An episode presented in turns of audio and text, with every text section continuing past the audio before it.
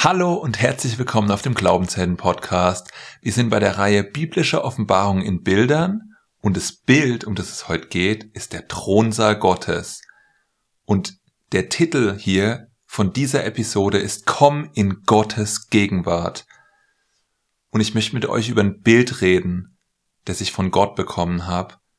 Ich sah nämlich, wie ein Sohn den Thronsaal Gottes betrat.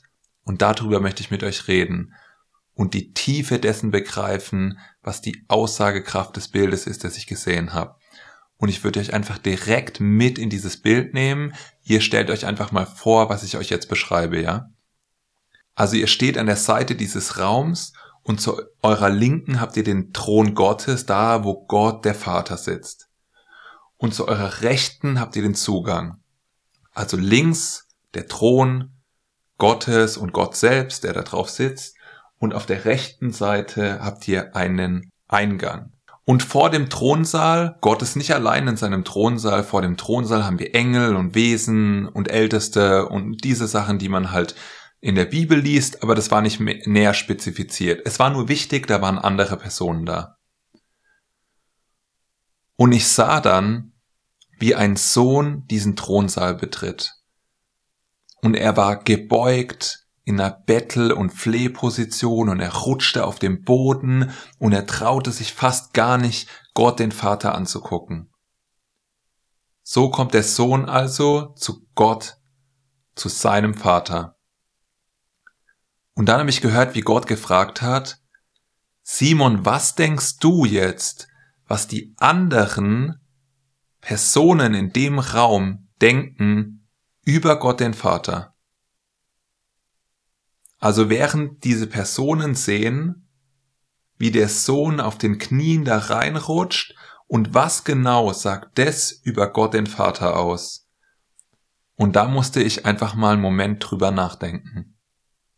Und mir wurde klar, wenn ich jetzt derjenige wäre, der Gott den Vater sieht auf dem Thron sitzen und einen Sohn zu ihm kommen, und er kommt in dieser Haltung, dann würde ich davon ausgehen, das sieht nach einem Gott aus, der distanziert ist. Das sieht aus nach einem, nach einem Gott, der weit weg ist, nach einem Gott, der kalt ist, nach einem Gott, der rachsüchtig ist, nach einem Gott, vor dem man Angst haben müsste, nach einem Gott, der schwierig nahbar ist, nach einem Gott, vor dem man aufpassen muss, wie man ihn anguckt, von einem Gott, der Sachen zurückhält und der uns nicht das gibt oder seinem Sohn das gibt, was er braucht, der nicht auferbauend ist, der nicht nahe ist, der nicht da ist, der nicht einfach zugänglich ist. Und dann habe ich bemerkt, das kann nicht der Gott sein, den ich in der Bibel kennengelernt habe. Und dann habe ich mich gefragt, warum kommt eigentlich der Sohn so zu seinem Vater, wenn er doch Sohn ist und er kommt zu seinem Vater? Und dann ist die Frage, auf welcher Grundlage kommen wir denn zu Gott? Und die Grundlage haben wir ja nicht selbst geschaffen und wir kommen ja auch nicht aus unseren eigenen Werken aus unserer eigenen Güte und Gerechtigkeit, aus unserem eigenen Ich selbst bezogen sein zu Gott, unserem Vater, sondern wir kommen auf der Grundlage, die Jesus Christus für uns geschaffen hat. Was hat Jesus für uns gemacht? Er ist mit seinem eigenen kostbaren Blut vor Gott gezogen und hat uns eine ewige Erlösung erkauft. Und wenn ich sage durch sein eigenes Blut, dann erinnert mich das an einen Buch, das war schon älter, das ich mal gelesen hatte, und da hat jemand angeführt gehabt, dass das Blut immer von dem männlichen Samen kommt. Und dann habe ich gedacht, wie war denn die Empfängnis, die Maria hatte? Sie hat den Samen, also das Wort Gottes empfangen. Und wenn das Blut im Wort Gottes war, das sich dann ausgeteilt hat in Jesus, dann war das tatsächlich genau das Blut Gottes, mit dem Jesus eingezogen ist. Was könnte Gott anderes sagen, außer du hast alles erkauft, du hast alles bezahlt und es wurde damit alles erledigt, was zu erledigen war. Ich erkenne das Blut an. Und dazu wollen wir uns einfach mal ganz kurz angucken, wie diese Grundlage gesetzt und beschrieben ist in der Bibel. Und dazu gucken wir uns mal Hebräer 9, 11 bis 14 an. Als aber der Christus kam als ein Hohepriester der zukünftigen Heilsgüter, ist er durch das größere und vollkommenere Zelt, das nicht mit Händen gemacht, das nicht von dieser Schöpfung ist, auch nicht mit dem Blut von Böcken und Kälbern, sondern mit seinem eigenen Blut ein für allemal in das Heiligtum eingegangen und hat eine ewige Erlösung erlangt. Denn wenn das Blut von Stieren und Böcken und die Besprengung mit der Asche der jungen Kuh die Verunreinigten heiligte zur Reinheit des Fleisches, wie viel mehr wird das Blut des Christus, der sich selbst durch den ewigen Geist als ein makelloses Opfer Gott dargebracht hat, euer Gewissen reinigen von toten Werken, damit ihr dem lebendigen Gott dienen könnt. Was sehen wir hier? Mit seinem eigenen Blut ist Jesus Christus eingezogen, um ein für allemal die ewige Erlösung zu erkaufen. Und damit war es erledigt.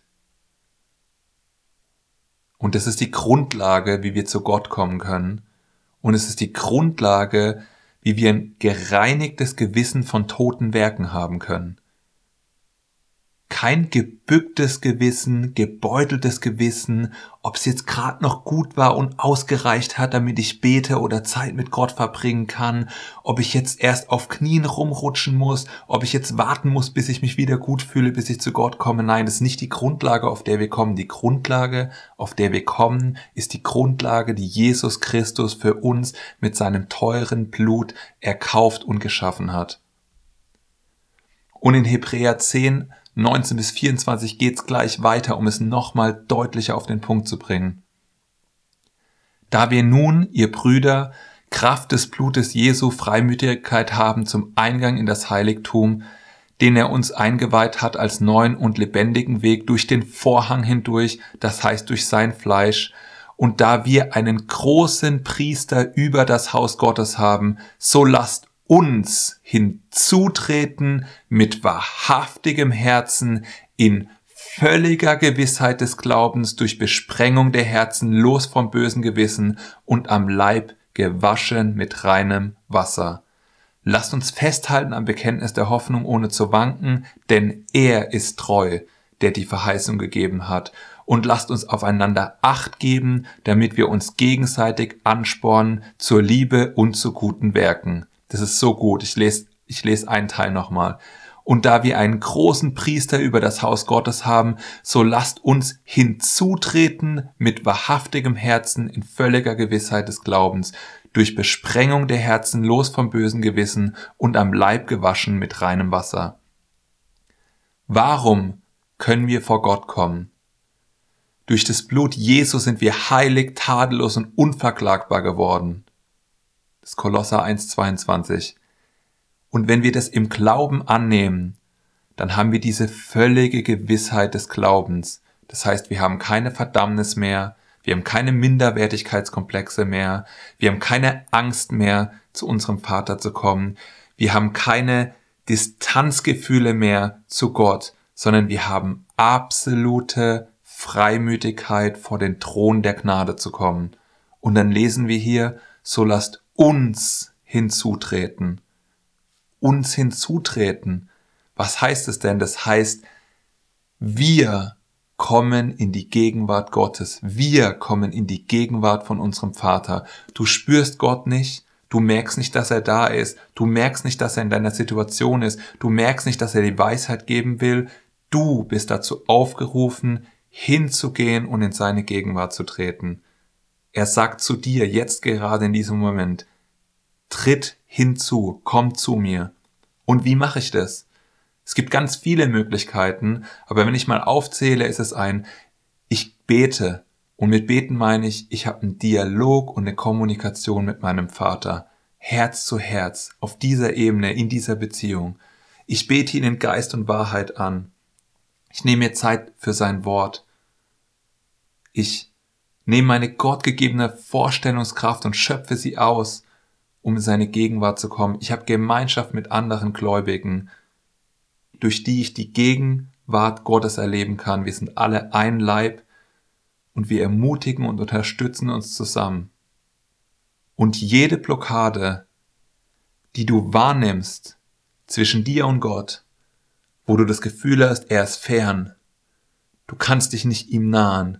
Es gibt eine Blockade zwischen dir und ihm. Es gibt ein Hindernis. Es gibt eine Baustelle, was, was du nicht überwinden kannst. Du hast das Gefühl, er ist fernab.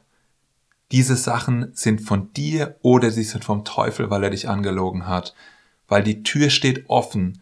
Nicht, weil du heute einen guten Tag hattest, nicht, weil du womöglich heute Fehler gemacht hast oder alles richtig gemacht hast. Es geht gar nicht darum. Es geht darum, wer die Grundlage geschaffen hat und auf welcher Grundlage du kommst. Und die Grundlage ist, Jesus Christus hat dich reingewaschen durch sein Blut.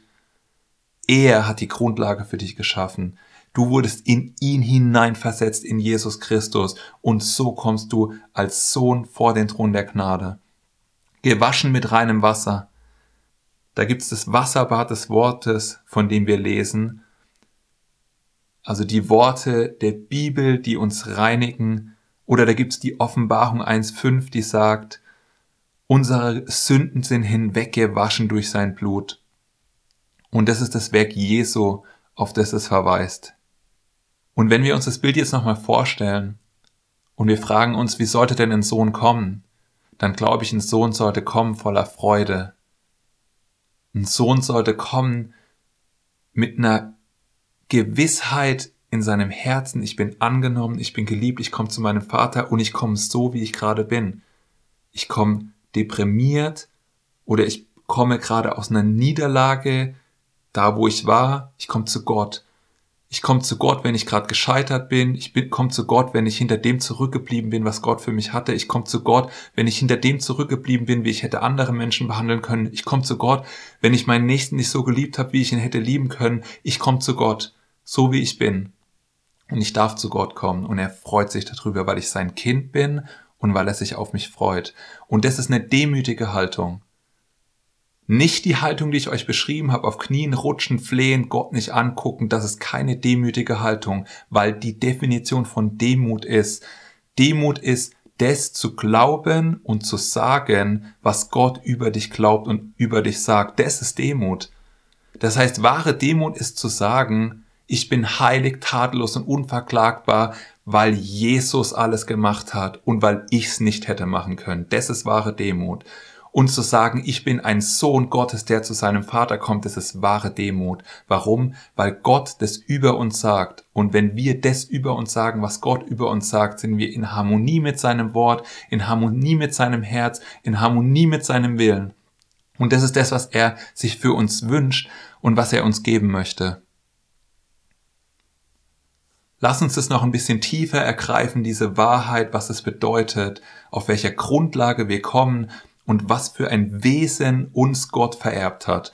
Und dazu gucken wir einmal in 2. Korinther 5, 21. Da lesen wir, denn er, also Gott, hat den, also Jesus, der von keiner Sünde wusste, für uns zur Sünde gemacht, damit wir in ihm zur Gerechtigkeit Gottes würden. Ich lese nochmal. Denn Gott hat Jesus, der von keiner Sünde wusste, für uns zur Sünde gemacht, damit wir in ihm zur Gerechtigkeit Gottes würden. Was bedeutet das? Das bedeutet, Jesus wurde ein Substitut für mich und für dich. Das heißt, er hat einen Austausch gemacht. Er wurde stellvertretend des, was ich verdient hätte, und ich wurde stellvertretend des, was er verdient hat. Das heißt, Jesus nahm alles, was ich verdient hatte, auf sich, Strafe und Tod. Und ich bekam alles, was Jesus verdient hatte. Und was hatte Jesus verdient? Den maximalen Segen, die Sohnschaft, Erbe Gottes zu sein. Und er hat uns dadurch auch Miterbe des Christus gemacht. Das ist ein Austausch aus Gnade von Gott initiiert. Jesus hat meine Sünden nicht bildlich gesprochen auf sich geladen. Jesus wurde meine Sünde am Kreuz. Ich sage das nochmal, Jesus wurde meine Sünde am Kreuz. Das ist so wichtig, dass wir uns identifizieren mit dem, was Jesus am Kreuz gemacht hat. Das machen wir auch im Abendmahl. Diese Identifikation mit dem, was Jesus für uns gemacht hat. Und ich will das anhand eines Bildes im Alten Testament zeigen und verdeutlichen. Im Alten Testament lesen wir, dass die Schlange in der Wüste erhöht wurde. Und das lesen wir mal ganz kurz, um tieferes Verständnis dafür zu bekommen, was es bedeutet, dass wir die Gerechtigkeit Gottes geworden sind und was Jesus für uns gemacht hat. 4. Mose 21, 4 bis 9. Da zogen sie vom Berg Hor weg auf dem Weg zum Roten Meer, um das Land der Edomiter zu umgehen. Aber das Volk wurde ungeduldig auf dem Weg, und das Volk redete gegen Gott und gegen Mose. Also wir sind mit dem, mit Israel und Mose in der Wüste, ja. Warum habt ihr uns aus Ägypten heraufgeführt, damit wir in der Wüste sterben? Denn hier gibt es weder Brot noch Wasser, und unsere Seele hat einen Ekel vor dieser elenden Speise. Da sandte der Herr Seraph-Schlangen unter das Volk, die bissen das Volk, so dass viel Volk in Israel starb. Da kamen sie zu Mose und sprachen, wir haben gesündigt, dass wir gegen den Herrn und gegen dich geredet haben. Ihr erinnert euch daran, Sünde führt zum Tod. Die sind gestorben wegen ihrer Sünde. Bitte den Herrn, dass er die Schlangen von uns wegnimmt. Und Mose bat für das Volk. Da sprach der Herr zu Mose, Mache dir eine Seraph-Schlange und befestige sie an einem Feldzeichen. Und es soll geschehen, wer gebissen worden ist und sie ansieht, der soll am Leben bleiben. Da machte Mose eine eherne Schlange und befestigte sie an dem Feldzeichen. Und es geschah, wenn eine Schlange jemand biss und er die eherne Schlange anschaute, so blieb er am Leben. Mose hat eine Schlange genommen und hat die an einem Feldzeichen befestigt. Das sieht dann recht ähnlich aus wie jemand, der ans Holz genagelt wird. Eine eherne Schlange, die an dem Feldzeichen hing. Und in Johannes 3,14 lesen wir, und wie Mose in der Wüste die Schlange erhöht, so muss der Sohn des Menschen erhöht werden. Da haben wir die Parallele. Krass, was für eine Parallele. Was dachte sich wohl derjenige dabei, als er eine Schlange an einem Feldzeichen vergleicht mit Jesus, mit Jesus verglichen, ist es nicht eine total krasse und abstoßender Vergleich? Ja, vielleicht. Schauen wir mal in Jesaja 52, 14. Da steht, Gleich sich viele über dich entsetzen, so sehr war sein Angesicht entstellt, mehr als das irgendeines Mannes und seine Gestalt mehr als die der Menschenkinder und als über Jesus die Rede, als er am Kreuz hing. Sein Angesicht war entstellt, mehr als das irgendeines Mannes und seine Gestalt mehr als die der Menschenkinder. Jesus sah nicht mehr menschlich aus, als er am, am Kreuz hing. Und für was ist die Schlange das Symbol, das, das, die Schlange steht für Sünde. Und was hat Jesus gemacht? Er wurde diese Schlange für uns am Kreuz. Ich übersetze mal anders. Er wurde unsere Sünde am Kreuz. Er hat die Sünde auf sich geladen. Und deswegen kommt dieser Bildvergleich. Und wenn du auf Jesus schaust, der alles getragen hat, was dich vom Vater trennt, der alles getragen hat, was du jemals falsch gemacht hast, gerade macht und machen wird, dann siehst du, er hat alles auf sich geladen und er wurde diese Sünde für uns am Kreuz. Und deswegen gibt es diesen bildlichen Vergleich von der Schlange, die an diesem Feldzeichen hängt. Und ich bin Gott so dankbar, wenn ich sehe, wenn ich sehe, wie viel Jesus getragen und auf sich geladen hat. Und es gibt mir so eine, es gibt mir so eine demütige Haltung, aber auch eine Haltung, wo ich merke, ich bin so, so tief angenommen und geliebt, weil Jesus wirklich alles weggetragen hat, alles weggenommen hat. Und in Jesus habe ich nicht Gerechtigkeit Gottes bekommen. Und das ist, glaube ich, der Kern dessen, das wir verstehen müssen. Er hat unsere sündige Natur weggenommen. Nicht Sünde alleine, unsere sündige Natur. Und er hat uns eine Natur der Gerechtigkeit gegeben. Deswegen habe ich keine Gerechtigkeit, sondern ich bin die Gerechtigkeit Gottes geworden. Und wenn ich die Gerechtigkeit Gottes geworden bin, dann ist es mein Wesen und meine DNA. Dein Wesen und deine DNA ist Gerechtigkeit. Und zwar die Gerechtigkeit Gottes in Jesus Christus. Und du hast deswegen absolute Freimütigkeit, auf dieser Grundlage zu Gott, deinem Vater, zu kommen, weil er sieht dich und du bist Gerechtigkeit geworden. Gott ist Geist und er sieht dich im Geist und dein Geist sagt, ja, ich bin heilig und tadellos und unverklagbar. Ich bin neu geschaffen durch Gott und durch den Heiligen Geist und ich bin eine enge verbundene Einheit mit der Substanz, mit dem Leben, mit dem Wesen Gottes geworden und das ist das, was Gott sieht und deswegen kann jedes Kind Gottes jeder Sohn Gottes mit absoluter Freimut, mit absoluter Gewissheit in jeder Situation zu Gott, seinem Vater kommen, egal wie er sich gerade fühlt, egal was er gerade denkt oder egal was gerade schiefgelaufen ist. Es gibt nichts, was wir vorher tun müssen. Wir nahen uns Gott und Jakobus sagt, wenn wir uns Gott nahen, naht er sich uns. Warum? Weil wenn wir in seine Gegenwart reinkommen, dann ist seine Gegenwart da. Er ist einfach da, genauso wie er immer da ist und uns zusagt, er ist bei uns bis ans Ende dieser Tage, bei uns bis ans Ende dieser Welt. Also nahe dich Gott und er wird sich dir nahen. Es ist ganz einfach. Und ich ermutige dich, komm einfach so wie du bist zu Gott. Er liebt dich und du bist angenommen. Und ich will noch ein kurzes Zeugnis mit euch teilen. Ich saß im Zug und ich hatte einen richtig schlechten Arbeitstag gehabt. Und ich hatte das Gefühl, ich habe sowohl in der Interaktion mit Menschen, als auch wie ich zu denen war, als auch wie ich sie behandelt habe, einfach auf voller Strecke versagt. Und es hat mich so runtergezogen. Und ich habe gedacht, krass, wie kann man eigentlich nur so weit verfehlen und so menschlich limitiert und dumm handeln, wie ich das gemacht hatte.